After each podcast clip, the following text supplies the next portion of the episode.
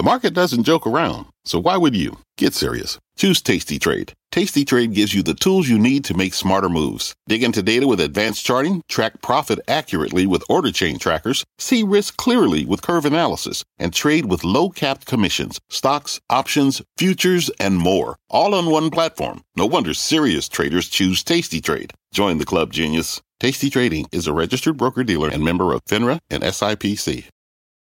I'm Brian Sullivan, and you're listening to CNBC's Worldwide Exchange. Our show airs live weekdays at 5 a.m. Eastern. Listen in.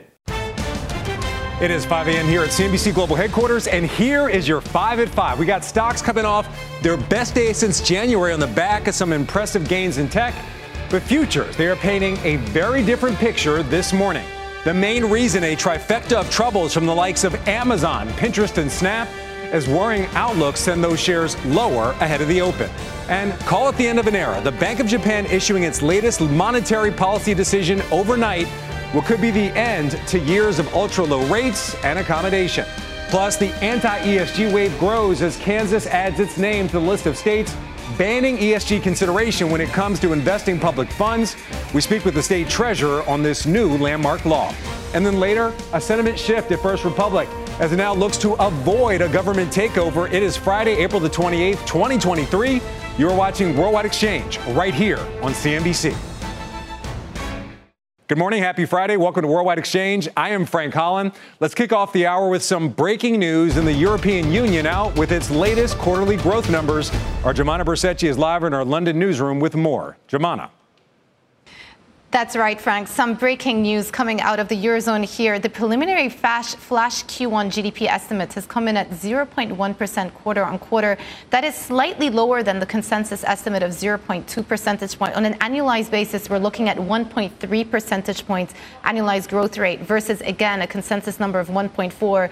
Just to give you a little bit more detail, the breakdown here earlier on in the morning, we had the numbers come out from all of the periphery countries from Italy, Spain. Those came in higher than expectations.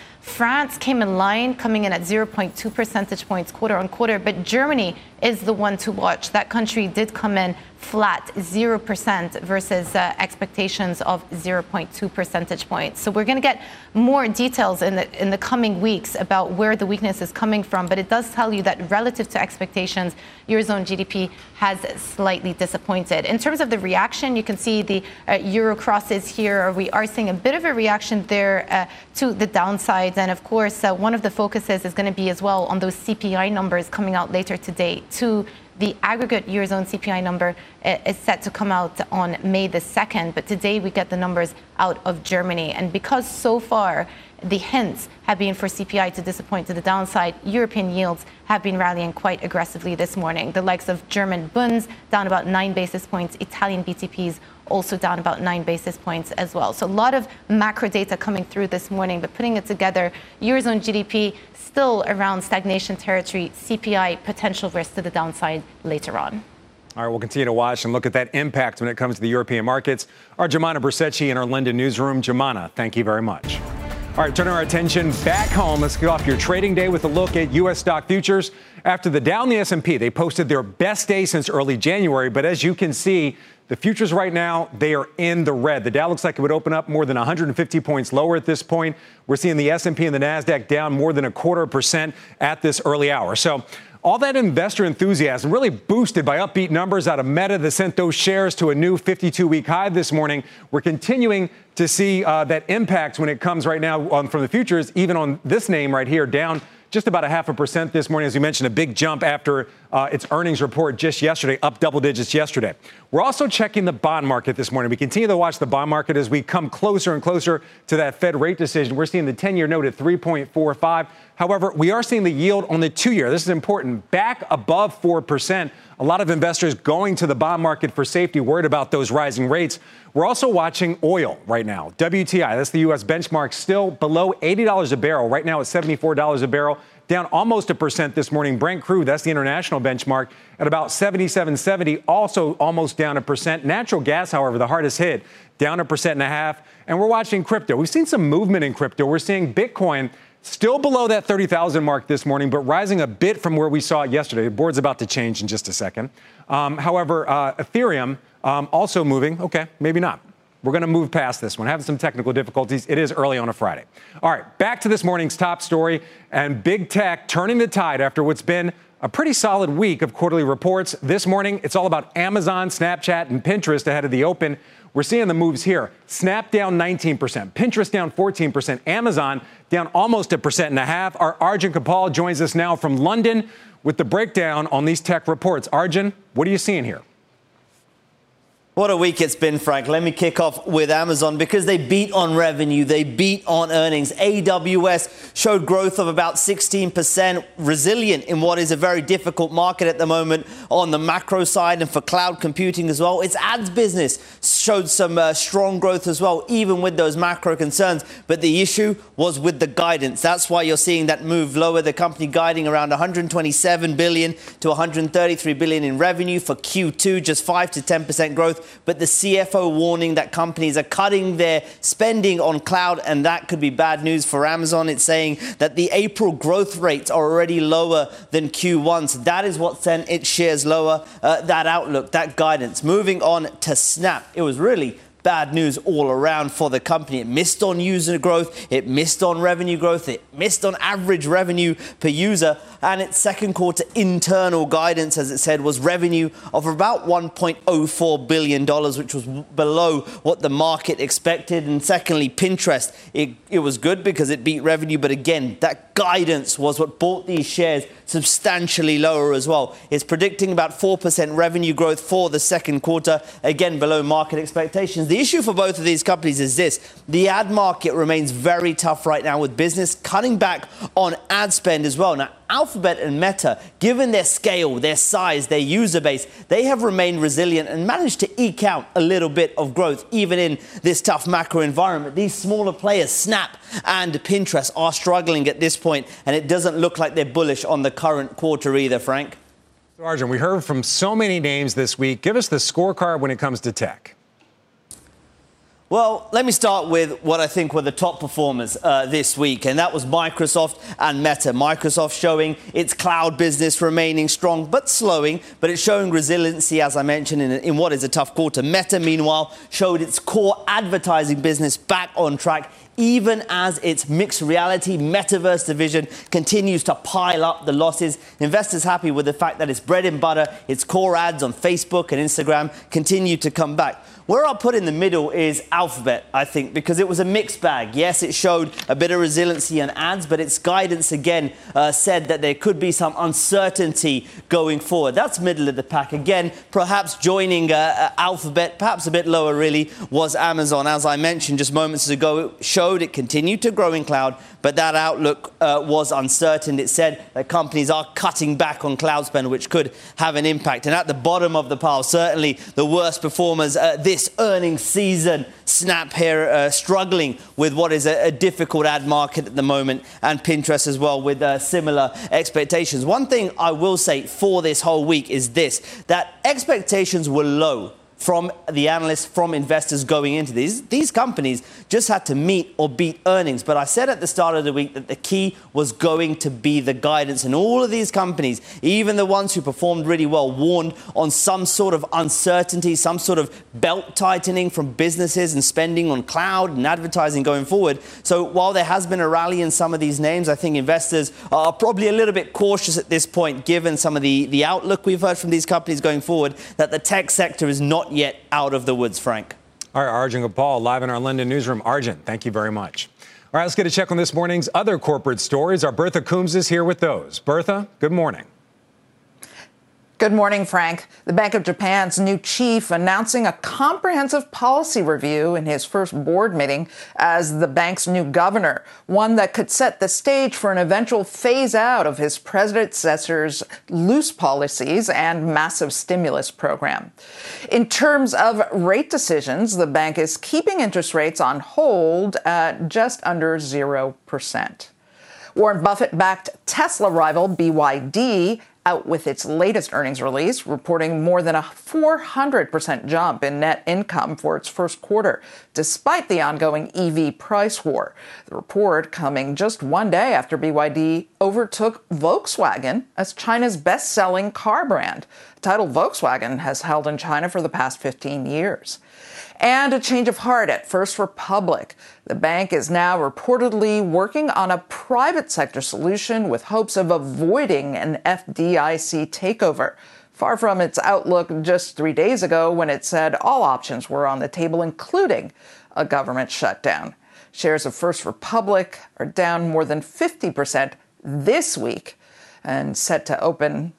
Well, it looks like it's bouncing a little bit on that news, Frank. We'll see if they can avoid uh, one of those horrible Friday afternoon shutdowns. Yeah, at least here in the early trade, looking like shares are up just about 10%. Our Bertha Coombs, we're going to see later on the show. Bertha, thank you very much. All right, we do have a lot more ahead here on Worldwide Exchange, including the one word that investors need to know today. And it's been a very busy week for earnings, but we're not done yet as a pair of big oil companies are set to report before the bell this morning. The keys to the reports from Exxon and Chevron. Plus, chips falling hard for Dow component Intel, but investors, they don't seem to mind. We will explain. And then later, the latest salvo in the pushback against ESG investing requirements. We have the Kansas State Treasurer. He's going to join the show to tell us why his state is not on board with, the, with ESG. We have a very busy hour still ahead when Worldwide Exchange returns. Stay with us. This podcast is supported by FedEx. Dear small and medium businesses, no one wants happy customers more than you do. That's why FedEx offers you picture proof of delivery, packageless and paperless returns, as well as weekend home delivery to 98% of the U.S. on Saturday and 50% on Sunday. See the FedEx service guide for delivery information. FedEx Ground service is also faster to more locations than UPS Ground. See what FedEx can do for your business. Absolutely, positively FedEx. Support for this program is provided by Chevron. Methane management is a critical part of achieving a lower carbon future. Chevron is taking action to keep methane in the pipe. Their 2028 upstream methane intensity target is set to be 53% below the 2016 baseline. They're committed to evolving facility designs and operating practices. And they've trialed over 13 advanced detection technologies, including drones and satellites. That's energy in progress. Learn more at chevron.com/methane. All right, welcome back to Worldwide Exchange. While earnings season has been front and center for many investors this week, there are two key data points that are also going to have an outsized impact. Top of mind, personal consumption price index out today, or the PCE, is the Federal Reserve's preferred inflation measure, expected to show a bit of a slowdown in the pace of price increases, though not enough to stop the central bank from rising interest rates at next week's policy meeting. This after GDP rose at a 1.1% rate annualized in the first quarter. That's below the 2% estimate, though a new note from JP Morgan suggests the internal figures were constructive and that spending will be supported in the coming quarters. Let's talk much more about this with Bill Stone, Chief Investment Officer at the Glenview Trust Company. Bill, always great to see you. Morning. All right, so GDP was, uh, you know, under the consensus there. But you say that the headline isn't as bad as it suggests. Give us a give us an explanation of that theory and how does it impact your portfolio balancing? Yeah, so the, the real quick answer is that the U.S. consumer actually did quite well or, or spent quite a bit, I guess you'd say that way, uh, in the first quarter, uh, really increased the pace of spending relative to the previous quarter. What really took away was that uh, inventories were drawn down. It's, it's kind of a strange concept how we do the GDP. So GDP, we count toward GDP when we build the inventories.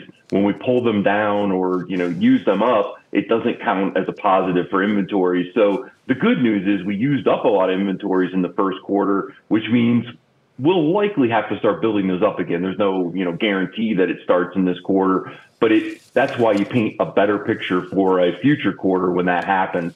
Um, you know, so on the margin, a better number than it looks. Uh, I'd still say it, it leads me to sec- second quarter, the quarter we're in right now. I don't see the economy falling off the cliff. The problem probably gets in the second half of this year when things get a little tougher. Okay, I also want to look ahead to what we have coming up. PCE later today, we just mentioned it, expected to show a decline when it comes to inflation. However, when we look at the, the outlook on a rate hike, still 85% chance of a quarter point hike. Again, how's that influencing your portfolio balancing? What sectors do you expect to be impacted by this? Well, so we got the big picture. So we got the quarter number uh, within the GDP for the that PCE. So we know it was probably on the whole a little hotter than expected. Maybe not for the month, but for the overall quarter. Um, I think in terms of what it really impacts is that, like you said, it's pretty much a done deal that we get another quarter hike uh, next week. And, and, you know, there's still this niggling worry around the fact that inflation may be sticking around a little bit more. I think that's really, as you look through the portfolio, what you got to continue to worry about or at least focus on is companies that have the pricing power because inflation, you know, is, is probably sticking on around a little bit more than most of us had hoped. And what's your outlook on the uh, banking system right now? Um, obviously, that was a key issue of concern, and it's going to be a factor in that decision, whether you know they still hike or not. The Fed's made it clear they're watching the banking sector very closely. Yeah, and they should. So numbers last night came out. They, we get numbers on uh, Thursday night that tell us how much the uh, the banks have pulled down on the Fed support facilities for the banking system. We actually saw banks go to more banks go to the discount window and also go to that facility where they can borrow against their uh, against their portfolio of bonds. That's not really a good sign. So uh, we've certainly seen a little uptick for the last two weeks in that in in banks accessing that facility. So I'd say there's a little bit of a yellow warning light it may have to do with large outflows related to, to paying taxes. Um, so maybe it's not the biggest deal, um, but certainly bears okay. watching. We'll get m- more numbers uh, tomorrow. Or, I mean, sorry, later today, I should say. Yeah, a lot of people looking at that tax payment impact. Bill Stone, thank you for being here. Great insight as always. All right, coming up next here on Worldwide Exchange, big earnings report due out in the oil patch this morning from Chevron and Exxon. So, which stock is better for your portfolio? Our next guest weighs in. This podcast is supported by FedEx. Dear small and medium businesses, no one wants happy customers more than you do. So you need a business partner just like you. Like FedEx, who understands your passion for serving your customers because they have the same commitment towards you. That's why FedEx offers you picture proof of delivery, packageless and paperless returns, as well as weekend home delivery to 98% of the U.S. on Saturday and 50% on Sunday. See the FedEx service guide for delivery information. What's more, FedEx Ground is faster to more locations than UPS Ground. Trust FedEx for timely deliveries. See what FedEx can do for your business. Absolutely, positively FedEx. All right, welcome back to Worldwide Exchange. Time now for your big money movers. Three stock stories the morning. We begin with shares of Intel. They're popping ahead of the open despite reporting its largest quarterly loss in company history. For the first quarter, Intel reported sales of $11.7 billion. That did top estimates, but that was down 36% compared to a year ago. Intel was forecasting sales to fall 40%, so pretty low bar there. EPS also coming in above estimates at a loss of 4 cents. Again, its biggest net loss ever. As for data centers, numbers also came in above estimates, but again, they were still down 40 cents compared to just last year. We're also watching shares of First Solar, the stock under pressure after it missed on the top and the bottom lines. Sales coming in at just under $550 million, down nearly 50% from a year ago. And shares of Cloudflare also sinking on a mixed first quarter report and lackluster current quarter and full year guidance. For the first quarter, Cloudflare reported a net loss of $38 million compared to a $41 million loss a year ago. The company CFO blaming, quote, macroeconomic uncertainty for that weak report. All right, two more stocks we're watching this morning. That's Chevron and ExxonMobil, both of them set to report their results before the opening bell. These stocks telling two very different stories for investors this year after massive rallies in 2022. Of note, Exxon is just 2% from hitting a 52 week high. But one concern looming over both companies and the sector as a whole recession and consumer demand slowdown fears. Joining me now, Biraj Borkhataria, Associate Director of European Research at RBC Capital Markets. Biraj, good morning. Good morning, Frank. All right, let's just talk oil prices. So we saw a bit of a spike in oil prices after OPEC production cuts. Spiked about $10 a barrel from where we are right now, but it's kind of settled back to where we were before that spike. So, how does that impact these two companies? Yeah, clearly there are fears on uh, recessionary forces driving lower demand. Lower demand drives lower prices. Uh, and obviously, we're coming from an extremely strong commodity price environment through 2022. So, energy performed very, very well uh, last year, uh, and Exxon and Chevron uh, participated in that. Uh, but this is a, a more moderate environment than what we saw in the last 12 months. So, that, that will definitely weigh on earnings for this year. So uh, that spike, it does impact refinery, the refinery business and refinery margins. Which one of these companies is more exposed to that? So Exxon is the largest refiner among the global integrated. So it's four and a half million barrels a day uh, of refining capacity, uh, or more than two times uh, what Chevron has. Uh, that's actually one of the reasons why we upgraded the stock last year. We thought refining margins would be uh, very strong, and that played out. Um, Q1, the, the, report we'll see in about an hour's time, um, should be extremely strong as well. Uh, but actually, as you're looking into the second quarter and beyond, uh, refining margins have definitely moderated close to mid-cycle levels. You know, since the start of the Ukraine war, natural gas was supposed to be a big story. And, you know, even this year, natural gas. However, we have seen a warmer than expected winter both here in uh, both here in the U.S. and in Europe. Looking at natural gas prices down almost 50 percent year to date. Which of these names has more exposure and could be more negatively impacted by that? both have a, reasonable exposure to uh, U.S. gas prices. Uh, I would say at the margin, Exxon is is higher. Um, you know, as big Permian producers, you tend to produce a lot of gas associated with that oil, um, so that will weigh on earnings as well. Um, there is uh, some weakness also in the international market. We've seen LNG prices come down quite a lot, and that will also impact uh, Exxon and Chevron. So I think overall, what we're looking at is from a very very high base uh, in terms of earning strength. Uh, both both of these will moderate, but Exxon's likely to moderate a little bit faster uh, because of weaker refining margins. All right, Biraj, I want to give investors some insight. So between the two of them, before this earnings print, which one would be your pick?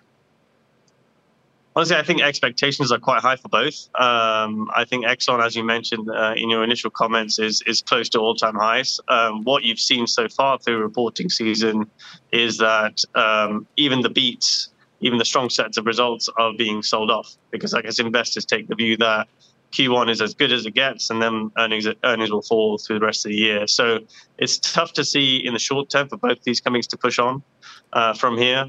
Fundamentally, we prefer Exxon over Chevron because of the uh, medium and long term growth opportunities that it has. Um, but I think I do think expectations are quite high um, heading into this result. Yeah, looking at both, both of them flat ahead of that report. Biraj Borkhataria, thank you for the insight. Thanks for being here. And ExxonMobil Chairman and CEO Darren Woods will be on Squawk Box later this morning at 7:30 a.m. Eastern. There's still plenty more to come here on Worldwide Exchange, including Amazon warning on cloud growth, but one Wall Streeter says there is a silver lining. He's going to tell us why. Plus, your top trending stories and why you might just want to wait a minute before you shred your collection of Bed Bath & Beyond 20% coupons. Worldwide Exchange will be back right after this break. It is right around 5:30 a.m. here in the New York City area, and we are just getting started here on Worldwide Exchange. Here's what's still on deck: futures under pressure after stocks posted their best day since early January. What a key economic report today could mean for the markets and the Fed's move next week. A big week for big tech, ending with a bit of a bust. Why shares of Amazon, Snap, and one more name you know are treading lower ahead of the open.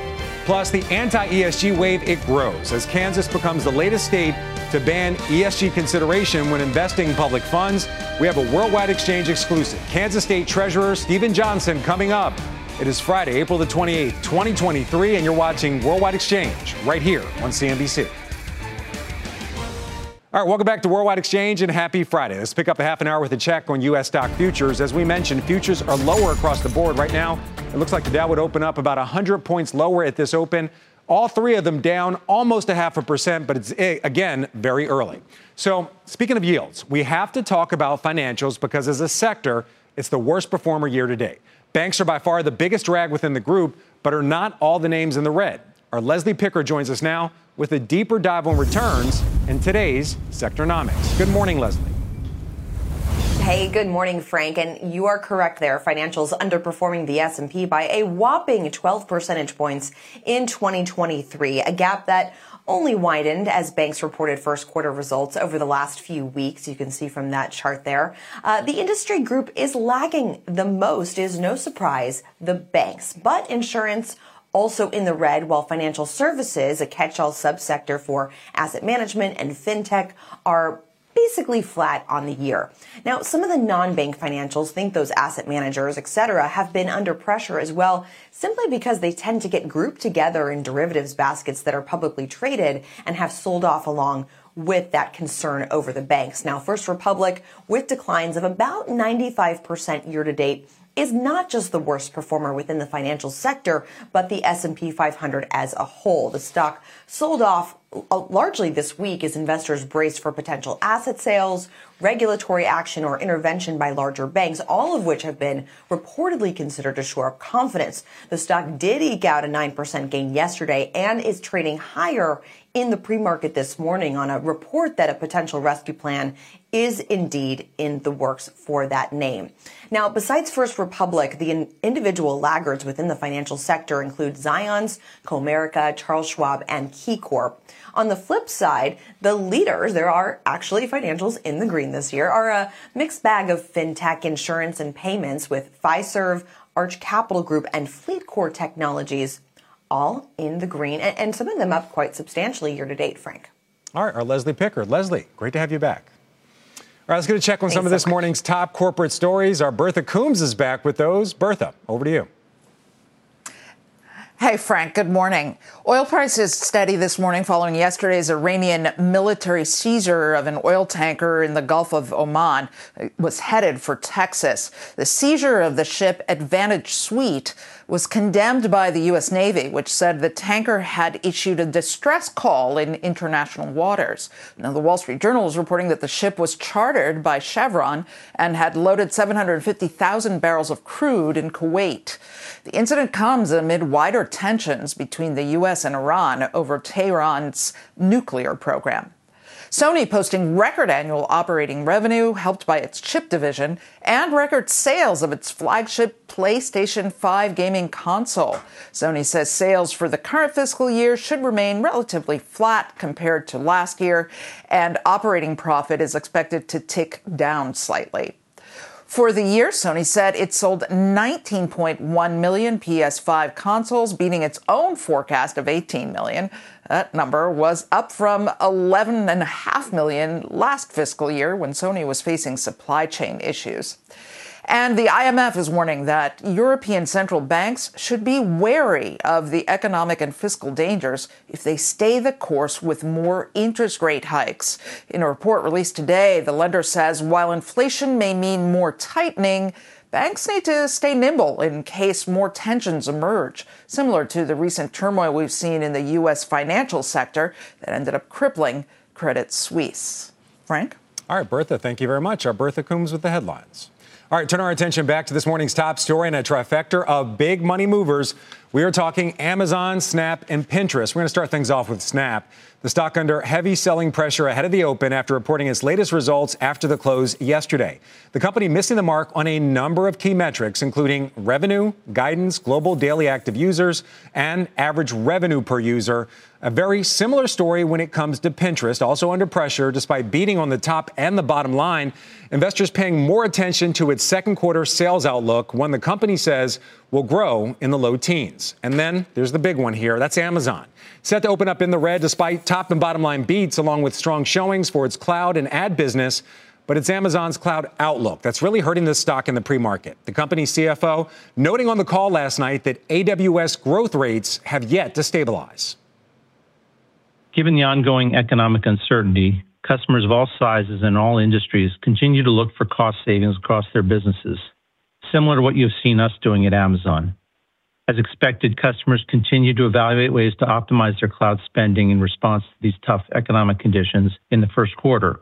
And we are seeing these optimizations continue into the second quarter, with April revenue growth rates about 500 basis points lower than what we saw in Q1.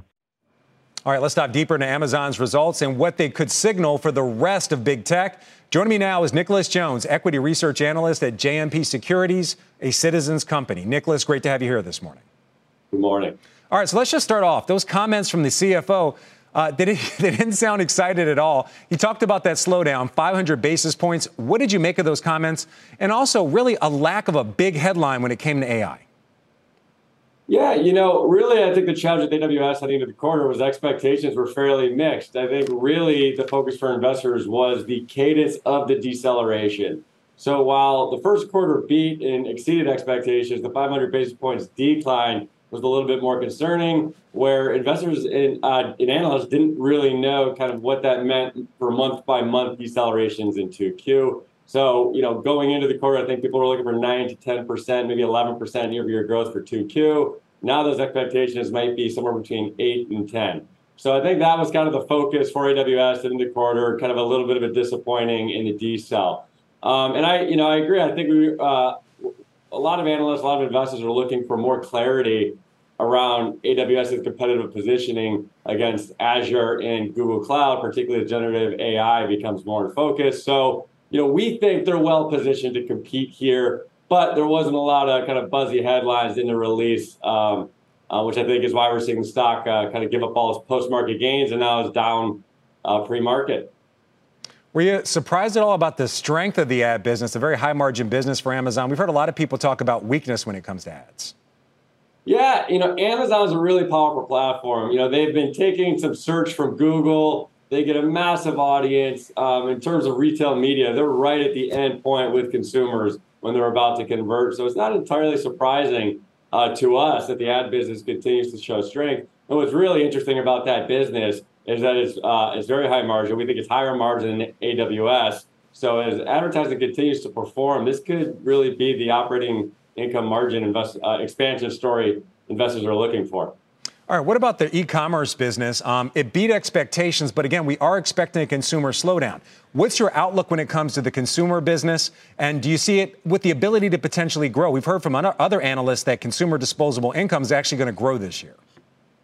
Yeah, you know, Amazon is really well positioned because not only can it capture discretionary income as people have discretionary income and you know remain employed, a lot of people purchase staples from Amazon. So we think Amazon is actually one of the best e-commerce plays out there. If you want to, if you want exposure to e-commerce, and we expect it to be pretty resilient even in a potential second half recession. All right, Nick, before we let you go, what's your price target? What's your rating after that call? A lot of people, there, as you can see, uh, stocks down in the pre market are kind of toning, turning their nose up to Amazon this morning. We think this is a great entry point to get into the stock. We maintain market outperform. Our price target is $140. We still like the stock a lot. All right, Nicholas Jones from JMP Securities. Appreciate the insight. Thank you for being here. Coming up here on Worldwide Exchange, we have an exclusive interview with Kansas State Treasurer Steven Johnson. His first take on why that state is pushing back against ESG investing and what it may signal for the future of that federal regulation. But first, as we head to break, some of your top trending stories. Don't toss out those Bed Bath & Beyond coupons at least not yet. You might be able to use them. The Container Store announcing it's giving customers a 20% discount on any single item if they bring a Bed Bath coupon to any store location through May 31st. Big Lots jumping on the coupon bandwagon as well, saying it would exchange all expired Bed Bath coupon, coupons for 20% off a purchase of 50 bucks or more through May 7th. For new and existing Big Rewards members, the offer is a one-time use promotion. And Chipotle is also rewarding its customers, offering lucky healthcare workers free meals for them and their team to celebrate National Nurses Week. The Mexican chain announcing that 2,000 winners will get a burrito care package with 50 entree codes for their team, equivalent to over 1 million bucks in free food. That starts on May 19th. And your morning omelet or afternoon banana bread may be getting just a bit cheaper. Wholesale egg prices seeing a rapid decline to drop to $1 for the first time since 2021, following a record high of more than 5 bucks back in December.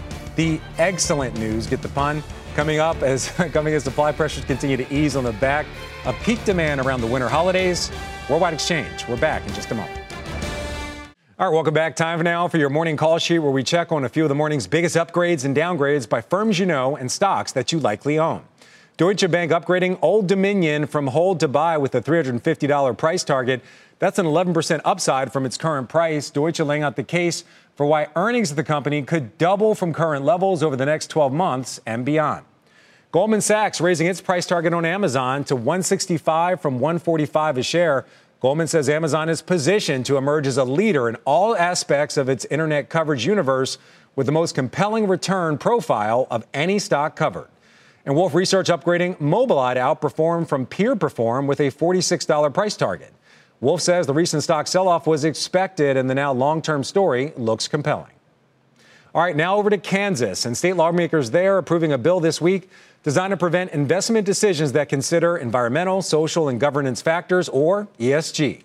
That new legislation will take effect on July 1st. It makes Kansas the latest state to enact anti ESG laws in the past two years, with Oklahoma, Texas and West Virginia among the at least seven states that are now pushing back against that investment trend. Still, divisions within Kansas GOP majorities are keeping the measure softer than some conservatives wanted, agreeing to prevent the state and its pension fund for teachers and government workers from investing with ESG principles. But they rejected the proposal to require managers of private funds to disclose the use of ESG investing to their clients. Joining me now to discuss in a Worldwide Exchange exclusive, Representative Steven Johnson, Kansas State Treasurer, and a member of the Kansas House of Representatives. He is one of the 76 voters in support of this bill. Treasurer Johnson, good morning. Good morning, and great to be with you. And I am the treasurer, not currently in the House, so I wasn't able to vote for the bill, but uh, enjoyed working with my legislative colleagues on that. But it sounds like you're a supporter. So, error on our part, but it sounds like you do support the bill. Uh, very definitely. So, no worries. All right, let's talk about that bill for just a second. Um, you are a supporter, as you mentioned, you're not part of the House of Representatives.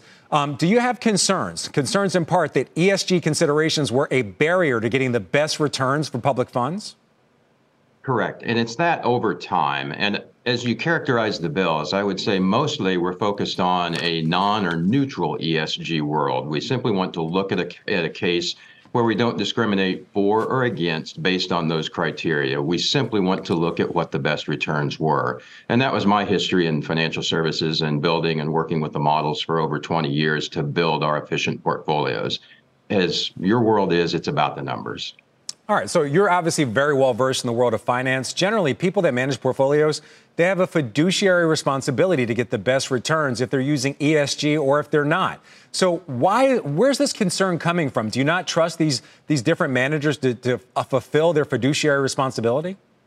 Well, I think that's true as we look across the market. And every moment that the market is open, it's working to determine the price as they look at risk and return. That has happened for decades. It's something we've relied on in America and something I think we can continue to rely on. As we add policy objectives, it doesn't make an objective right or wrong, but I can't increase the return on my portfolio by adding constraints. I can only do that by adding value along the chain at some point. Therefore, as we look to how this impacts both contracts and portfolios, we want to make sure that we're simply looking at what's the greatest return that we can achieve for our clients this year and over time. How do the measures taken by managers affect that value? And how does that affect the way we're investing in the market? And that becomes important when we look at the passive structure that we apply to domestic equities. All right, this bill also addresses any kind of investing that might work against the interest of Kansas based companies. Why was that so important in this bill? Well, it deals largely with proxy voting. The bill addresses two things that the legislature worked to do. And as you said, there are a variety of things that could be addressed. What lawmakers work to do is figure out what are the key steps that we want to take in Kansas to address issues, which were specifically with contracting and proxy voting. So as we worked through that, when we look at the proxy votes, those need to be in the best interest of returns and the second piece is if we're neutral on that, what's in the best interest of Kansas and our dollars? Um, to drill just a little deeper, if we look at proxy voting and we look at what happened in the Exxon case, as a passive investor, fossil fuels are roughly 9% of the Russell 3000. If we de- decrease the value of ExxonMobil or those stocks, we are going to hold them until they potentially go out of the system. Again, if we try and change that focus, it is hard to be efficient. It is hard to drive the returns that our great companies drive every day. And putting more difficulty on them makes it ever harder to be able to achieve that. Should that stock decrease in value, should it eventually cease to exist, we need to change our strategy or vote our shares in a manner that reflect our strategy and consider that before the position is taken. You know, Steven, while we have here, if you don't mind, we can we address a big macro issue, the debt ceiling. Um, how are you preparing for the possibility of a deal not being reached? Obviously, it's a very contentious issue in D.C. Very contentious issue in D.C. That affects us somewhat there. It affects us even more as we look to our pooled money and managing the state's cash. Uh, trying to look at time frame. Optimistic that a deal will be reached. It is often contentious. There is a lot of uh, positioning that goes on in that process. Um, but the key on handling the debt ceiling is looking at what do we allocate to start with? We've got to make sure that our spending and revenues are in line, regardless of where we are. Once we have committed those dollars, we're committed to pay for it. So I hope that our lawmakers are able to work together and make that as seamless as possible so that our economy and our uh, companies and cash flow can continue to work. All right, Kansas State Treasurer Steven Johnson, thank you so much for coming on and sharing your insight. Great to be with you. All right, ahead here on Worldwide Exchange, the one word every investor needs to know today. Plus, while my next guest is telling clients ahead of a key economic report due out today, Worldwide Exchange will be back after this. All right, welcome back to Worldwide Exchange. Time now for your WEX wrap up six stories you need to know before the opening bell. Shares of Intel popping ahead of the open despite reporting its largest quarterly loss in company history. This is Intel's fifth straight quarter of falling sales. The Bank of Japan's new chief announcing a comprehensive policy review in his first board meeting as the bank's new governor, one that could set the stage for an eventual phase out of his predecessor's ultra loose policies and massive stimulus program. The FDIC, Treasury Department, and the Federal Reserve are reportedly overseeing discussions with banks and private equity to organize a rescue for First Republic Bank. This is shares of First Republic hit a record low, down more than 50% this week. Shares of Meta coming off a banner day and trading at a fresh 52 week high after reporting first quarter results that blew past expectations. Right now, shares fractionally lower after rising nearly 14% just yesterday.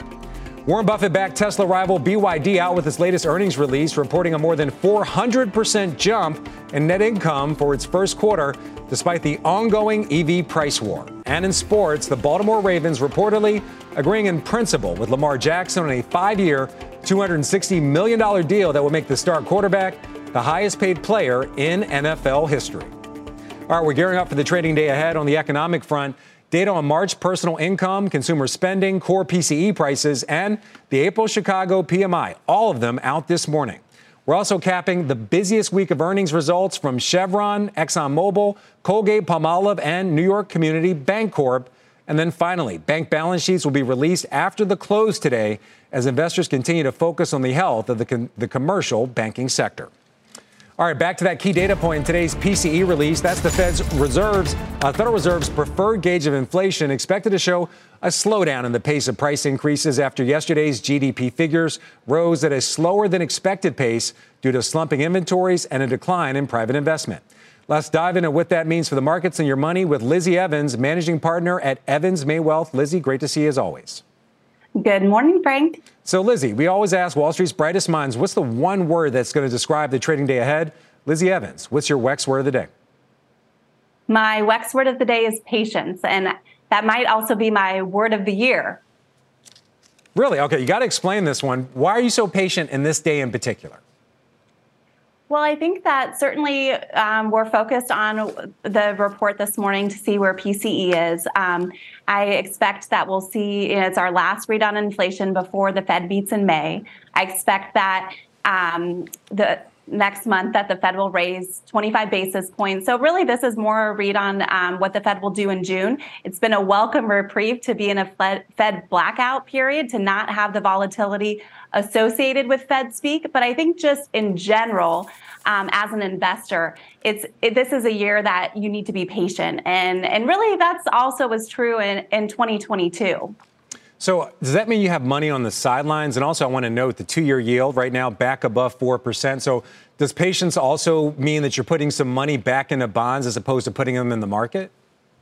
No, no. I think um, you know right now, if you look at the market uh, longer term, across the board, fund managers have five and a half percent of AUM in cash, and you see the S&P 500, the 50-day moving average above the 200-day, and across the board. asset allocations are heavier to bonds, lighter on equities. So for all of those reasons, that's a good long-term buy signal on the S&P 500.